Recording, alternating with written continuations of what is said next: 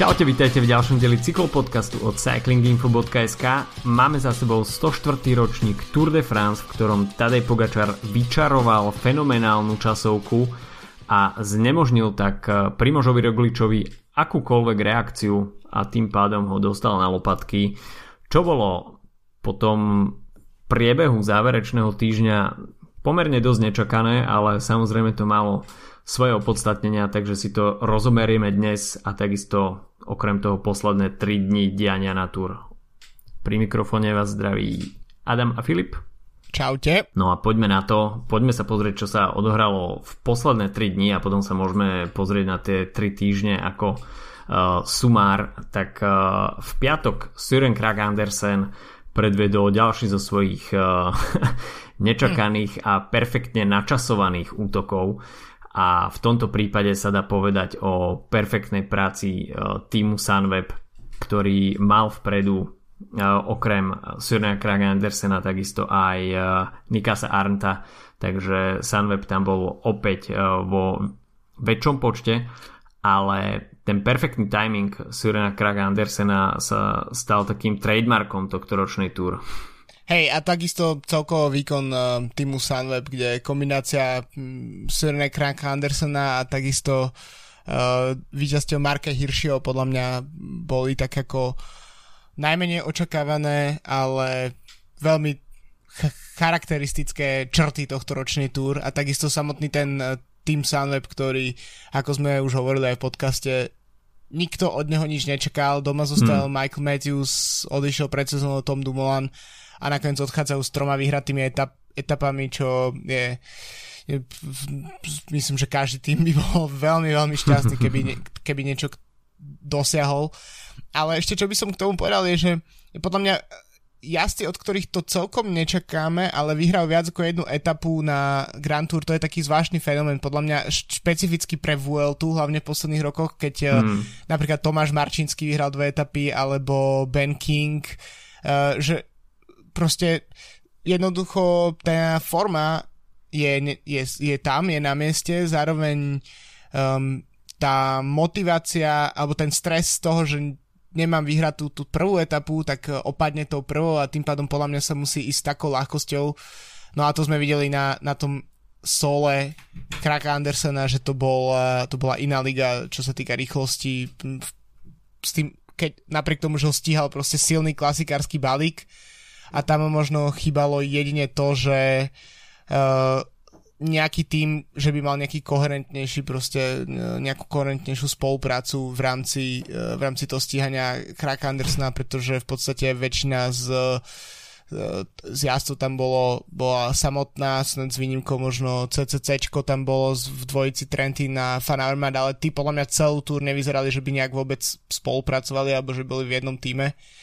A a tým pádom proste Sunweb si to tam odťahol, respektíve poslal tam opäť do, do, do útoku svojho muža, no a, a tak to dopadlo. Pre mňa e, naozaj tento tým je keď vzhľadom na to, že to Jumbo Visma nevyšlo na tohto ročný túr a tá koncovka, tak mm-hmm. to je jednoznačne tým týchto pretekov.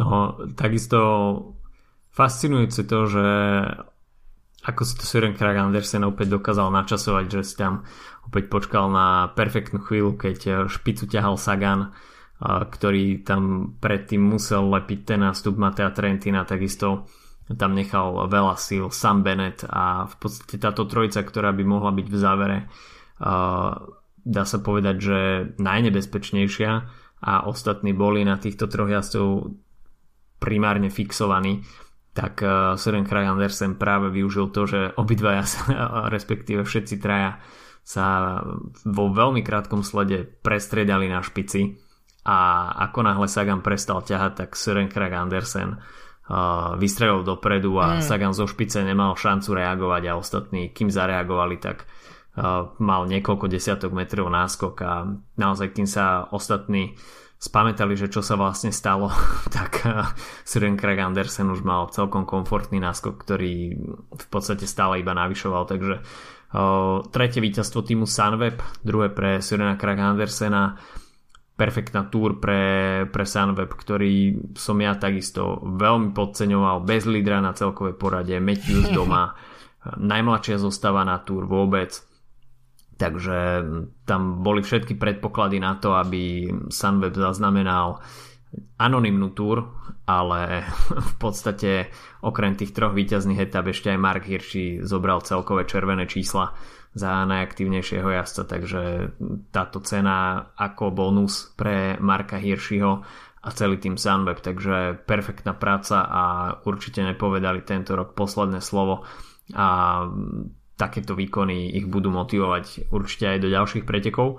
No a prišla sobota a, a v podstate na začiatku dňa aj ja som to v poslednom podcaste hovoril, že o pódiu je viac menej rozhodnuté. Takisto som príliš neveril Richimu Portovi, že by dokázal stiahnuť minútu a pol na Supermana.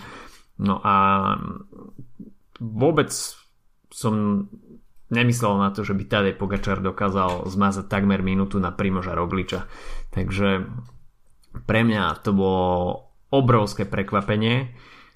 Na druhej strane Hm, Tadej Pogačar bol veľmi konzistentný, je aktuálny slovenský majster v časovke, takže to sebavedomie tam určite bolo, a, ale naozaj v tomto veľkom slovinskom súboji nakoniec Primož Roglič ťahal za oveľa kratší, kratší koniec, ale najviac fascinujúce na tom je, že hm, Roglič ani nezaznamenal nejak extra, extra zlý deň. Proste Pogačar mal v sobotu nohy svojho života. No jasné, tak keď si ho vezmeš, tak uh, Roglic stratil 35 sekúnd na Dumolana, čo je, myslím si, že keby mu toto niekto povedal deň pred, tak, uh, tak, si, tak si by si povedal, OK, tak uh, super, bereme etapu s Dumolanom a ja vyhrám túr. ale, ale Pogačar proste zaznamenal neu, neuveriteľný, neuveriteľný výkon a podľa mňa uh, myslím, že všetci ktorí sme to sledovali, tak sme boli dosť v šoku, ale myslím si, že až s nejakým dlhodobejším, až po pár podľa mňa mesiacoch, týždňoch, mesiacoch, možno až rokoch oceníme, aký naozaj neuveriteľný výkon to a neuveriteľný obrad v Tour to bol. Mm-hmm. Už teraz sa to prirovnáva k tomu 89. ročníku, čo je samozrejme... To je už, to je už dávno zabudnuté. Čo je, čo je samozrejme ideálny ročník, lebo to je môj ročník narodenia. Môj takisto. Takže, takže uh, myslím si, že za našich životov sme to ne, tým pádom úplne nezažili a je to, dal, ako, je to výkon, ktorý naozaj podľa mňa sa bude, bude ako keby nejakým spôsobom vzorom pre najbližšie x, možno až desiatky túr uh, toho, ako sa to dá zvrátiť proste predposledný deň um, ako sa dá v podstate v časovke zvrátiť uh, stratená túr viac menej.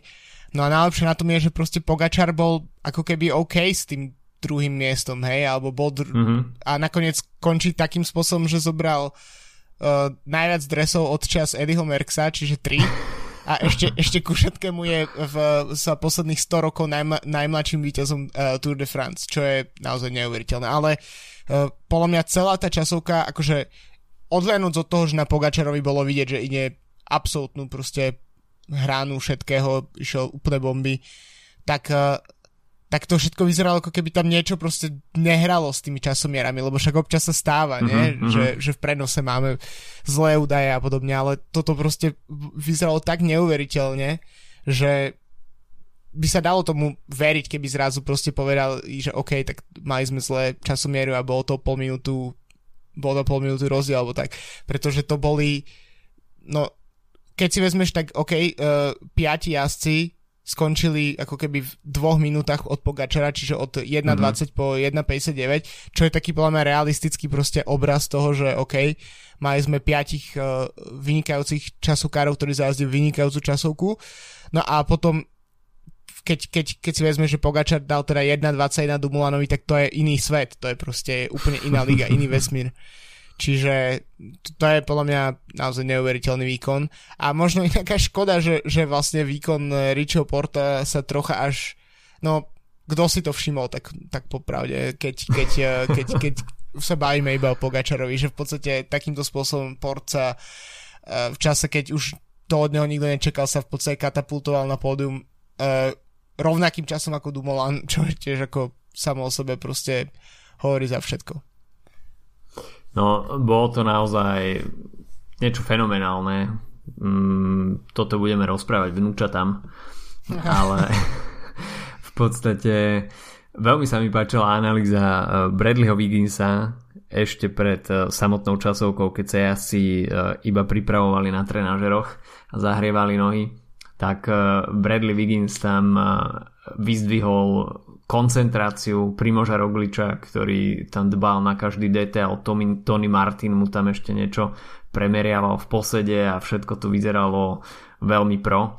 A Tadej Pogačar, tak ten mal slúchatka na ušiach, kombinezu uviazanú ešte okolo pása a, a Bradley Wiggins to zhodnotil tak, že práve tá koncentrácia, ktorú, ktorú nasadil Roglič, že, že mu vyhrá túto časovku, tak nakoniec bolo úplne všetko ináč a dá sa povedať, že to celkom dotváralo ten, ten obraz tohto ročnej túr, že mm. Pogačar sa zdal byť veľmi uvoľnený mm-hmm. a nebol až tak príliš zviazaný nejakou tímovou taktikou, veľkou podporou.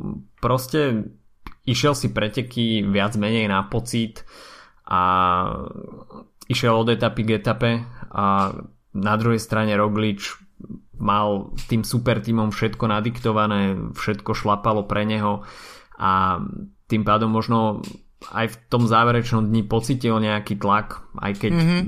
no ťažko povedať, mal tú smolu, že, že Pogačar tam naozaj predviedol výkon svojej kariéry, ktorý možno už nikdy nezopakuje, že to bol proste ten deň D, kde všetko klaplo a proste v také dni sa lieta. A ale je vidno, že Pogačar bol najmä teda psychicky úplne v pohode, bol OK s tým, že OK, budem druhý, ale zabojujem o ten žltý dres. Nemal na sebe ten veľký tlak, ktorý mal Roglič a možno práve aj toto bol jeden z tých faktorov, ktorý rozhodol. Tak určite, tak eh, v podstate mal vyhraté dve etapy už, čo za normálnych okolností robí úspešnú túr, ako sme sa bavili v prípade Sunwebu, čiže tam uh, žiaden stres by nemohol. Bielý dres bol istý, uh, bodkovaný dres tam v podstate superil s Karapázom, ale vyzeralo to podľa mňa, keď, keby Pogačer zajazdil priemernú časovku, tak v podstate práve po mne by uh, si odnesol ten dres tak či tak. Čiže tam naozaj ne, nemal, byť, uh, nemal byť aký stres na jeho strane. Uh, takže to je podľa mňa inak ten rozdiel, že, že v podstate Roglič tiež ešte ho považujeme za relatívne nováčika aj napriek tomu, že už je to pár rokov, čo vyhráva štandardne etapy na túr a je jeden z najlepších časovkárov sveta, má vyhranú Vueltu, ale už uh, sú tam nejaké tie skúsenosti, ako viesť ten svoj tým, ako mm-hmm. rozložiť sily práve po mne. A hoci tu sa môže zdať, že to ako keby nevyšlo s tými silami v predposledný deň, ale Pogačár toto ako keby nemá. Čiže presne ten, ten mladický ako keby ten, ten punkový prístup k tomu, že hej, že mm. nebojím sa ukázať svoju silu, vyhrám dve etapy bez problémov, ukazujem sa vpredu, proste uh, jazdím bez týmu, v podstate tak ako um, šprinter bez vlaku, v podstate čerpám z tej podpory iných tímov, čiže v podstate Jumbo Vismy v tomto prípade. Mm-hmm tak, eh, tak, tak odjazdil Pogačar a po, veľ, takisto odjazdil tú Vueltu minulý rok, proste stratil tam čas, ale mm-hmm. úplne v pohode a, a takým úplne až takou drzou ľahkosťou proste demonstroval tú svoju silu, uh, vyhral tú, tú tretiu etapu, kedy sa vlastne dostal na pódium, to, to, bol, to už bol v podstate rozhodnuté viac menej, že tam nemá čo robiť na tom pódiu a, a on to proste zvrátil a takisto svojím spôsobom to bol, iba ukázalo to, čo, to, čo predvedol tu, no. Tu, tu, akurát tu je to výrazne e, odlišné v tom, že vyhral celú túr a že to bolo v individuálnej časovke. Každopádne, um, ja som si v júli vsadil 1 euro na Tadeja Pogačara s kurzom 1 15, takže uh, som o 15 eur bohatší, teda o 14 vlastne, keď to takto vypočítam. Takže uh, ja som ten najväčší víťaz tohto týždňa jednoznačne. Král, král bookmakerov. Hej, presne tak. Ale naozaj, ako môžeme tu ospevovať ten, ten výkon Pogačara ešte ďalšie dve hodiny. Uh,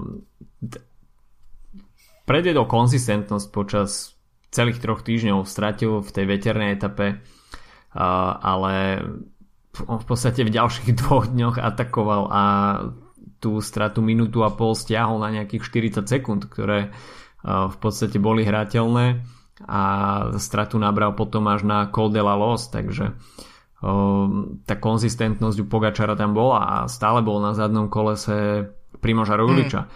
Nespustil ho z očí, takže jednoznačne bol pripravený, vedel akú stratégiu zvoliť s tým, že nemal veľkú podporu v horách, pretože odstúpil veľmi skoro v pretekoch Davide Formolo, takisto aj Fabio takže mal tam iba Davide de la Cruza a Jana Polanča, takže tá podpora tam zďaleka nebola taká, akú mal, akú mal k dispozícii Primož Roglič. A napriek tomu vedel ukázať ten potenciál v tom treťom týždni a ako si hovoril, tak zopakoval ešte vo, ešte vygradoval ten obrad z minuloročnej VLT, keď sa dostal v záverečnom dni na pódium a pripísal si tretiu etapu, tak tri etapy tento raz aj mm. na Tour de France a zdá sa, že sa to stáva takým zlatým štandardom pre Tadeja Pogačar na Grand Tour. No ako, keď si to tak vezmeš, tak uh, najúspešnejší, v podstate uh, Pogačar prebral úlohu šprintérov, hej, uh, je naj, vyhral najviac etap na tohto ročnej túr. Uh, to, čo by sme očakávali, že bude, že spraví Sam Bennett alebo Caleb Ewan a to teda, že bude mať tú úlohu dominantného šprintéra a víťaza najviac etap, tak to má Tadej Pogačar víťaz celkového poradia, takže um, som celkom osobne, myslím, že teraz je trochu príležitosť sa pozerať dopredu, veľmi ma zaujíma, že kedy toto Pogačara opustí uh, tento spôsob jazdy, uh, pretože samozrejme bude oveľa viac e, markovaný um, v, mm-hmm. v balíku, ale takisto sa okolo neho určite začne budovať tým, um, v podstate tým Emirátov má podľa mňa jeden z najvyra- najvydaranejších uh, ako by som povedal, scouting v podstate mm-hmm, možno v tomto mm-hmm. prípade. Podpisuje veľmi veľa vynikajúcich mladých jazdcov, ktorý kľudne môže vycepovať na to, že, že sa z toho proste stane jeden, jeden tým postavený okolo Pogačara. Um, v podstate možno Fernando Gaviria bude trochu lútovať to, že sa stalo a Alexander Kristof, pretože ten, to je podľa mňa to od šprintérov trochu upustí tento tým postupne. A Mateo Trentin na budúci rok? Á, tak ty si musieť proste poradiť sami. Ale uh, ten, takýmto spôsobom podľa mňa už nikto nedovolí uh, Pogačarovi vyhrávať uh, etapy a Grand Tour takisto, podľa, pretože no jedno, jednoducho to proste nepôjde, aj keď samozrejme on môže jeho nohy môžu rozhodnúť inak. Takže som veľmi zvedavý, kam toto pôjde, kam kedy kedy sa predstaví najbližšie na nejakom štarte Grand Tour a ako to bude vyzerať, pretože um, ako bolo vidieť aj v prípade Bernala, hoci ten toho z, zmietali zranenia, ale ten, tá obhajoba je ťažká a takisto celkovo už Bernal nebol tak poloanonymným jazdcom, ako bol v minulý rok proste v tieni Tomasa, mm. tak tento rok už bol jednoznačným favoritom a, a takisto bude Pogačar aj o rok alebo na Gire alebo kdekoľvek inde nastupí v budúcej sezóne. Možno ešte v tejto, neviem aké má plány vlastne. No, Pogačar má podpísané ešte v UAE na ďalšie 4 roky, tým, že minulý rok podpisoval tú uh, mega dlhú 5-ročnú zmluvu, takže to budovanie týmu okolo neho má svoju logiku. No, o, najbližší program, tak chce štartovať na majstrovstvách sveta a tento týždeň, takže uvidíme, že či dokáže pretransformovať formu ešte aj do Imoli a duhový dres k tomu by bola celkom dobrá dvojkombinácia. No keď si načítol Bernala, tak o tom sme sa spolu nebavili, ale Team Ineos tento rok jednoznačne s veľkým sklamaním malou náplasťou teda víťazná etapa Michala Kviatkovského eh, na ktorej mal podiel aj Richard Carapaz, ktorý tam bol 3 dní v horách veľmi aktívny.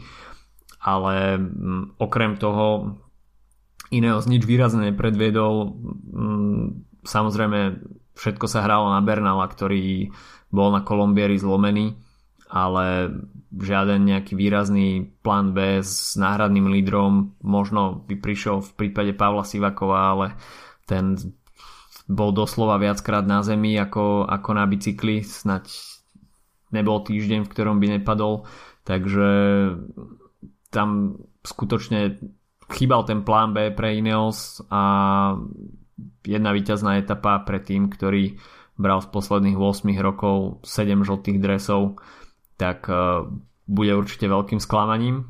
Asi budú musieť byť zodpovedané nejaké otázky Davom Brailsfordom, ale uh, nahradil, malo ich nahradiť Jumbo Visma a uh, trošku mi nejde do hlavy výrok Eddieho Merksa, že, že Jumbo Visma zajazdilo celú túr na prd tak neviem čo tým Eddie Merckx myslel, ale ja si myslím, že Jumbo Visma nespra- nespravili nič zlé, pretože mali plnú podporu pre Rogliča. Dá sa povedať, že v stúpaniach boli vždy traja, štyria vedľa neho. A OK, Roglič nepredviedol nejaký solo atak v polovici ťažkého kopca. A keď už sa zdvihol zo sedla, tak to bolo v poslednom kilometri, aby no, získal nejaké bonifikačné sekundy v cieli, ale obviňovať tým Jumbo Visma za to, že môže za to, že mm, Roglič nezískal žltý dres, tak si myslím, že je trošku scestné a príde mi to ako keby Eddie Merckx uh, tak trošku nabral kurz Joška Golonku. o tom sme sa už podľa mňa bavili kedysi, ale uh, je to je to podľa mňa tak, že v jednom momente si môžeš povedať, že uh, hej, dajú sa, dá sa tento tým kritizovať, pretože na, áno, v konečnom dôsledku neprinesol um, to vytúžené víťazstvo v generálke proste uh, Rogličovi. Na druhej strane vyhrali tuším tri etapy na, počas celého mm-hmm. túr a, a nebyť jednej časovky a, a to ešte tá časovka ani nebola proste zúfala odjazdená. Skôr by nebyť Pogačara, tak, tak by ten tým vyhral a, a v podstate to, čo sa, to, čo Merckx povedal, by neplatilo, pretože tá hranica medzi pokazenou túr a medzi výborne zajazdenou túr je často veľmi tek- tenká, hlavne pri takýchto hodnoteniach. Takže ja by som povedal, že uh, podľa mňa to Jumbo Visma odjazdilo výborne a práve v tej etape, kde, kde Roglič išiel v podstate sám na seba, tak, uh, tak tam, tam to vyhalo. Mm. Takže uh, ja si myslím, že to je že za normálnych okolností by to Rogličovi stačilo, len Pogačar proste vystrelil tak ako sa to nepodarilo nikomu nikde za posledných x rokov. Uh, v podstate v našej ére jedine podľa mňa ten uh, to frumové vyhrané Giro sa dá mm-hmm. ako keby mm-hmm. dať do, jednej, nejakého, do jedného šuplíka s týmto. No aby sme nehovorili teda stále iba o Pogačarovi a Rogličovi, tak Richie Port, prvé pódium pre Richieho Porta uh, v Paríži, jazdec, ktorého sme si takisto uťahovali roky a toto je jeho jubilej na 10. túr a prvýkrát sa mu podarilo prebojovať na pódium. Uh, už jeho spomínaný prestup do týmu Ineos uh, budúci rok naznačuje, že toto bola takisto posledná možnosť jazdiť uh, v roli lídra na Grand Tour, takže respektíve minimálne na Tour de France a, a klaplo to, takže Rich Port ako keby sa tiež takisto zbavil nejakého toho tlaku, možno už aj vzhľadom na ten vek si povedal, že že OK, už nepatrím medzi úplne top favoritov a skúsim to ešte posledný krát a v ten predposledný deň našiel perfektné nohy a zajazdil rovnaký čas ako Tom Dumoulin a takisto mal to šťastie, že Superman Lopez nezažil úplne najlepší deň a prepustil mu to pódiové umiestnenie, takže pre 35-ročného Austrálčana veľké zádosť učinenie a snať nie je človek, ktorý by to Portemu nedoprial za tie roky snahy. No jasné, tak a, a tento rok ešte e, by som k tomu pridal, e, teraz uh, myslím, že to bolo v tej etape uh, na Col de la Luz v tej 17. keď, uh, ktorú vyhral López, tam Port mm-hmm. doťahoval v podstate stratu po technickom probléme, ak si dobre pamätám, už teraz sa mi všetko plete dohromady z tejto túr, ale dokázal sa tam v podstate relatívne v pohode dotiahnuť do blízkosti tej, tej elitnej skupine. To znamená, nebol úplne, úplne im nalepený na kolesa, ale došiel proste v minúte po Lópezovi, čo ukázalo to, že, že Port je proste v najlepšej forme v posledných rokoch a uh, myslím si, že áno, je to veľké zadozučinenie pre jazda, ktorý bol dlhé roky pasovaný ako keby ten ten prvý za tými, za tými jednoznačnými favoritmi, teda mm-hmm. po všetkých uh, frúmoch a kontadoroch a podobne, tak sa často hovorilo o Portem, pretože možno sa pri ňom aj trochu zabúda na to, že, že v podstate to, čo on povyhrával um, nie, nie je sranda, to nie sú proste slabé preteky. On vyhral, vyhral Paríž Nice, vyhral Romandiu, vyhral Katalúniu, Švajčarsko. Všetky tieto v podstate najdôležitejšie týždňové etapáky povyhrával v priebehu mm-hmm. rokov, e, či už e, v Sky alebo v BMC a tak bolo logické, že sa od neho očakáva výkon na 3 týždne, potom samozrejme prišli roky, kedy to ne, ne, nepotiahol po etapu číslo 9, teda po, mm. etapu, po etape 9 a myslím si, že to boli presne roky, kedy mal čo sa týka výkonnosti na to, aby vyhral, akurát to nefungovalo uh, celkom v jeho, neviem, ten tlak proste na ňu nefungoval pozitívnym smerom, ale skôr naopak. Hmm. A, ale znovu treba dodať, že tento rok ho napriek tomu, že zaznamenal nejaké technické problémy, tak uh, relatívne ho obchádzala tá smola, ktorá ho sprevádzala roky roku, rokuce, keď patril k tým najhorúcejším favoritom. Tento raz možno tak trošku uh, už keď sme ho zaraďovali na ten chvost uh, dajme tomu druhej ligy tých favoritov, tak sa mu konečne podarilo byť konzistentný počas celých troch týždňov a nakoniec to teda na La Planche de Belfil vyšperkoval tým, že sa posunul na pódium, takže uh, perfektný výkon. Uh, a takisto aj v tej individuálnej časovke no, super výkon týmu Jumbo Visma. Už sme spomínali Toma Dumolana, takisto Volta Fanarta, ktorí skončili v top 10 a, avšak bohužiaľ v celi mohli iba neveriacky krútiť hlavou, že čo predvádza Tadej Pogačar a ten obrázok Volta Fanarta s Tomom Dumolanom vedľa seba ako pozerajú neveriacky na uh, na monitory, tak to sa takisto vrie do pamäti. Takže toľko generálna klasifikácia.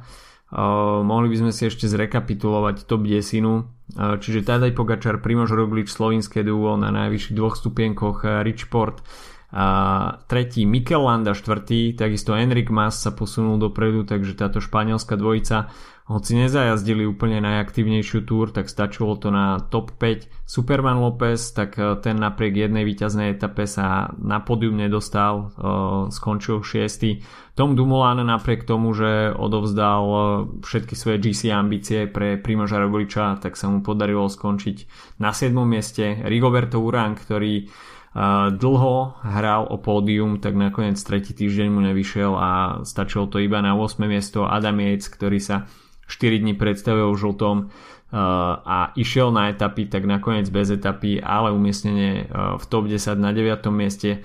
No a Damiano Caruso sa posunul do top 10 uh, po tom, čo, po tom, čo vytlačil Alejandra Valverdeho, takže Damiano Caruso tam ťažil z tej práce super domestika pre Mikela Landu a najmä teda ten jeho výkon na Col de la Los, keď dlho ťahal špicu, tak bude celkom pamätný z tohto ročnej túr.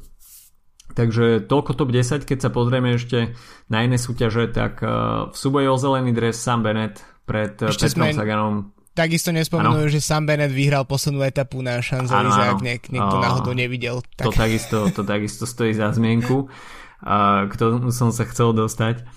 Uh, myslím si, že celkom jednoznačne nebolo pochyb uh, o tom, či je tento zelený dres zaslúžený alebo nie. Každý musí uznať, kto má nejakú súdnosť, že Peter Sagan tento rok na to nemal. Zlyhával v tej maximálnej rýchlosti a pokiaľ sa naozaj išlo na top speed, tak či už na Caleba Juvena alebo na sama Beneta nemal. Takže mm, Peter Sagan nepodarilo sa mu získavať body cez nejaké úniky, kde by sa mu podarilo eliminovať ostatných ašpirantov na zelený dres a v záverečných, eh, v záverečných šprintoch, kde sa rozdáva najviac bodov, bol vždy niekto rýchlejší a Sam Bennett eh, dvomi víťaznými etapami potvrdil, že patrí medzi, patril medzi najrychlejších jazdcov na tohto ročnej túr. A pre ňo takisto veľké zadozdučinenie. Videli sme, mm, že tam boli slzy šťastia po mm, víťazstve v tej jeho prvej etape. No a takisto na Champs-Élysées v zelenom drese tak e, iba vyšperkoval svoj perfektný výkon. A rozdielom triedy v podstate e, zdolal Petra Sagana e, v tej zelenej súťaži. Sagan takisto nemusí byť úplne sklamaný, ako sám povedal, tak aspoň ho nikto neotravuje tento rok. A mohol si v kľude užiť Paríž, aj keď teda v Borehansgrohe možno od neho čakali trošku viac, aj keď tu by som trošku na obhajobu Sagana povedal, že podľa mňa mal veľmi slabú podporu tento rok. A čakal som, že potom čo Manny Buchman vzdal svoje GC ambície, že sa vrhne všetka podpora na Sagana a vôbec sme tento trend nevideli. Šachman s Kemnom tam veselo útočili vľavo vpravo a Sagan tam bol vydaný na pospas svojmu osudu a jednoducho bez tímovej podpory, ako mal Sam Bennett, kde bolo všetko orientované na neho, nemal šancu. V podstate na šprinterských prémiách mu krádol body aj Michal Morkov. no jasné, tak uh, myslím si, že v Bore to je, okrem toho, že Sagan nemal takú tú, nielen že ten top speed, ale podľa mňa takú iskru ako v uh, iných rokoch, a naozaj um, Quickstep si to po tom, čo im v podstate porovnaní s minulým rokom opadol, opadla tá starosť do Ala Filipa, tak, mm. tak si v podstate postražil veľmi um, ako jednoznačne ten zelený dres. Tak, uh, tak si myslím, že to, o čom som podľa mňa už stokrát rozprával v podcaste a to je tá nemecká orientácia Bory mm. je evidentná, je logická a je to smer, ktorým ten tým pôjde v najbližších rokoch a myslím si, že Sagan už úplne do toho konceptu nezapadá a takisto už ani vekom svojím spôsobom, že tento tým vsadil na mladých uh, mladú generáciu nemeckých a rakúskych jazdcov, čo dáva absolútne zmysel a mm, to je niečo, čo podľa mňa momentálne ich sponzorom určite hlavne tým teda nemecko hovoriacim funguje viac ako, ako samotný Sagan. Takže ja si myslím, že, že bude logické, keď eh, potom po konci zmluvy sa Sagan rozlučí s Borou a naopak a Bora podľa mňa mm, si myslím, že bude môcť vystávať s veľmi zaujímavý tým aj bez Sagana. Už teraz je to veľmi zaujímavý tým už bez Sagana. A v podstate to, že um, podľa mňa tým, že bolo vidieť, že v tých šprintoch, uh, ak, ak ide do klasického šprintu, tak uh, v podstate uh, nemá šancu z, uh, proti UNovi, um, Bennettovi a ani Fanartovi v podstate, tak si myslím, že Bora si to spočítala, že viac šancí na, na etapové víťazstvo, na etapový úspech má práve uh, v kombinácii tých uh, únikov s, um, s Kemnom a s Šachmanom, ktorý, ktorý pomaly sa dostal do formy koncom uh, túr a v podstate sa im to vyplatilo. Keby podľa mňa čakali len márne na Sagana, tak uh, by odišli mne bez etapového víťazstva, bez zeleného dresu a takto aspoň majú to prvé. Hmm.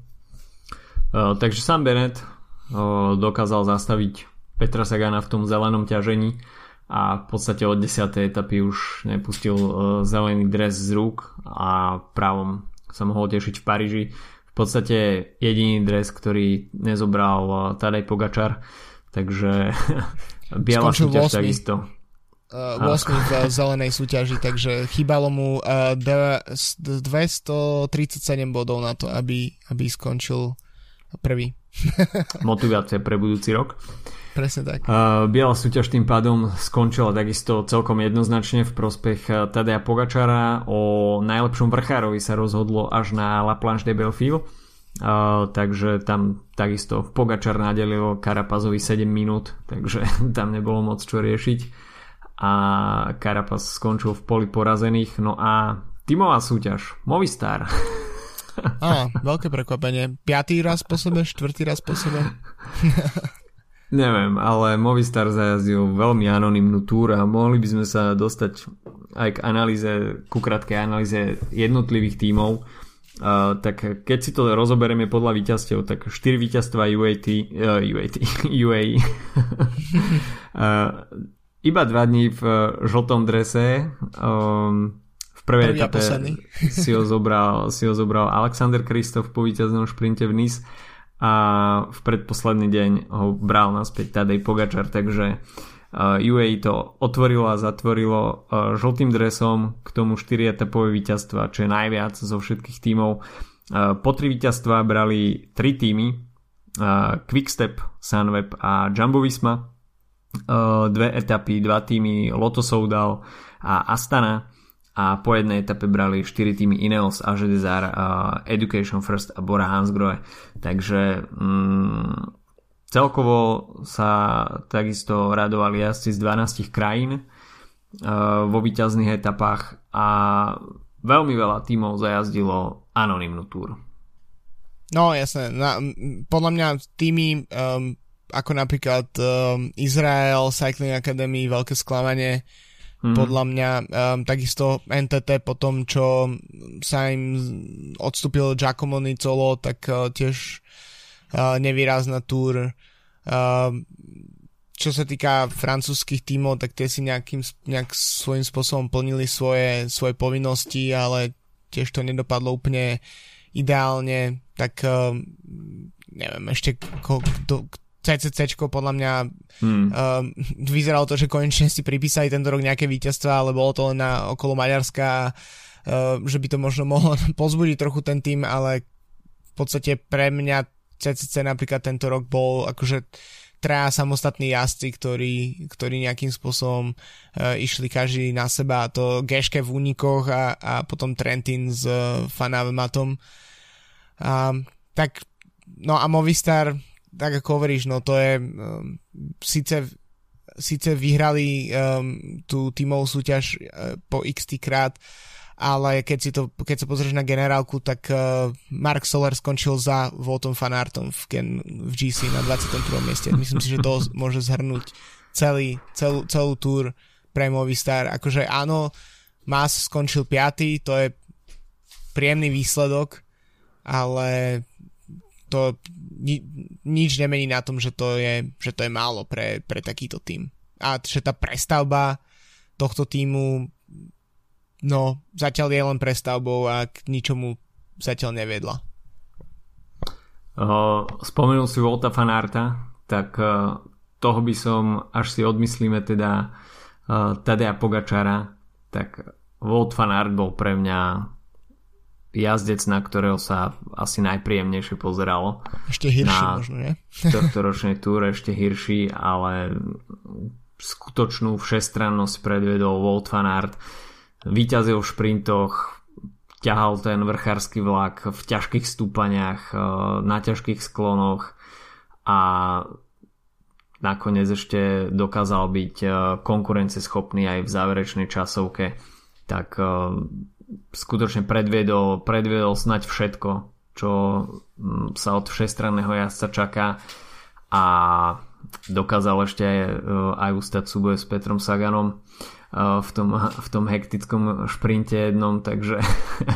E, veľmi podarená túr od Volta Fanarta, samozrejme v Jambe budú teraz určitú dobu sklamaní, pretože prišli o ten žltý dres na poslednú chvíľu, ale Volt Fanart naozaj bol veľkým ťahuňom a takéhoto super domestika by chcel mať asi každý tým a v podstate zatienil aj výkony Michala Kviatkovského z uplynulých rokov by som povedal.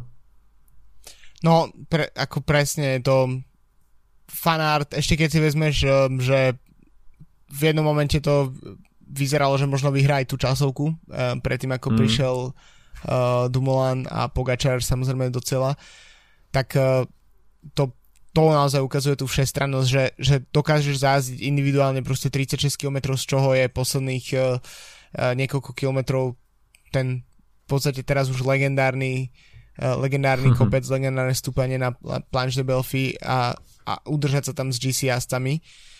Takže to podľa mňa ukazuje. No a tá úloha Kviatkovského podľa mňa mu veľmi sedí. Mm-hmm. V mhm. podstate to čo, to, čo pre Sky a pre Ineos bol Kviatkovský tých minulých rokoch, tak teraz je fanart.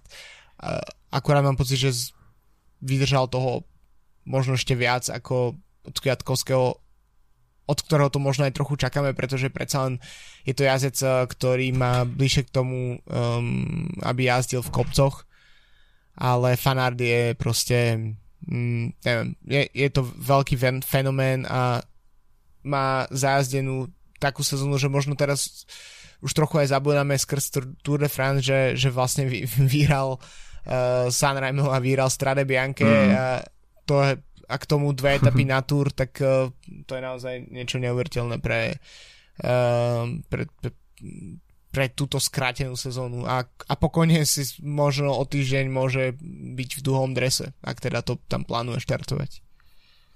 No, sklamení určite budú Francúzi, ktorí opäť predlžujú svoje čakanie na domáceho víťaza uh, Tour de France. Uh, Thibaut Pinot poznačený pádmi, takisto Roman Bardet musel odstúpiť uh, kvôli pádu trasu mozgu, takže dva najväčší favoriti mimo hry uh, Guillaume Martin, tak ten takisto um, hoci bol uh, v určitej fáze na pódiovej priečke, tak uh, nakoniec sa predsedil až do druhej desiatky. A um, ostatné týmy nejakým spôsobom nejavili vážnejšie známky aktivity a tým Arkea Samsik dnes prišla informácia, že ich tímové izby boli po 17. etape prehľadávané a našli sa tam nejaké látky, ktoré by mohli byť spojené s dopingom. A, takže hm. išlo o izby kolumbijských jazdcov Dajar Nairo Quintana a Vinera Nakona takže uvidíme ešte, čo z tohto nakoniec Neviem, čo tam mali, ale, ale nepomohlo. Tak zjavne nepomohlo, takže uvidíme, ako budeme mať ešte toto do hru. Takže máme za sebou 104. ročník, ktorý si budeme pamätať ako ročník s výraznou slovinskou stopou a máme teda nové slovné spojenie Dato na Pogačara. Dato na Pogačara, ale uvidíme, kedy ho najbližšie použijeme, pretože to vyzerá nereálne momentálne. OK, takže to je na dnes e, od nás všetko. Tento týždeň e, bude týždeň majstrovstiev sveta, ale preview majstrovstiev sveta si spravíme vo štvrtok, takže dovtedy sa majte pekne. Čau, čau. Čaute.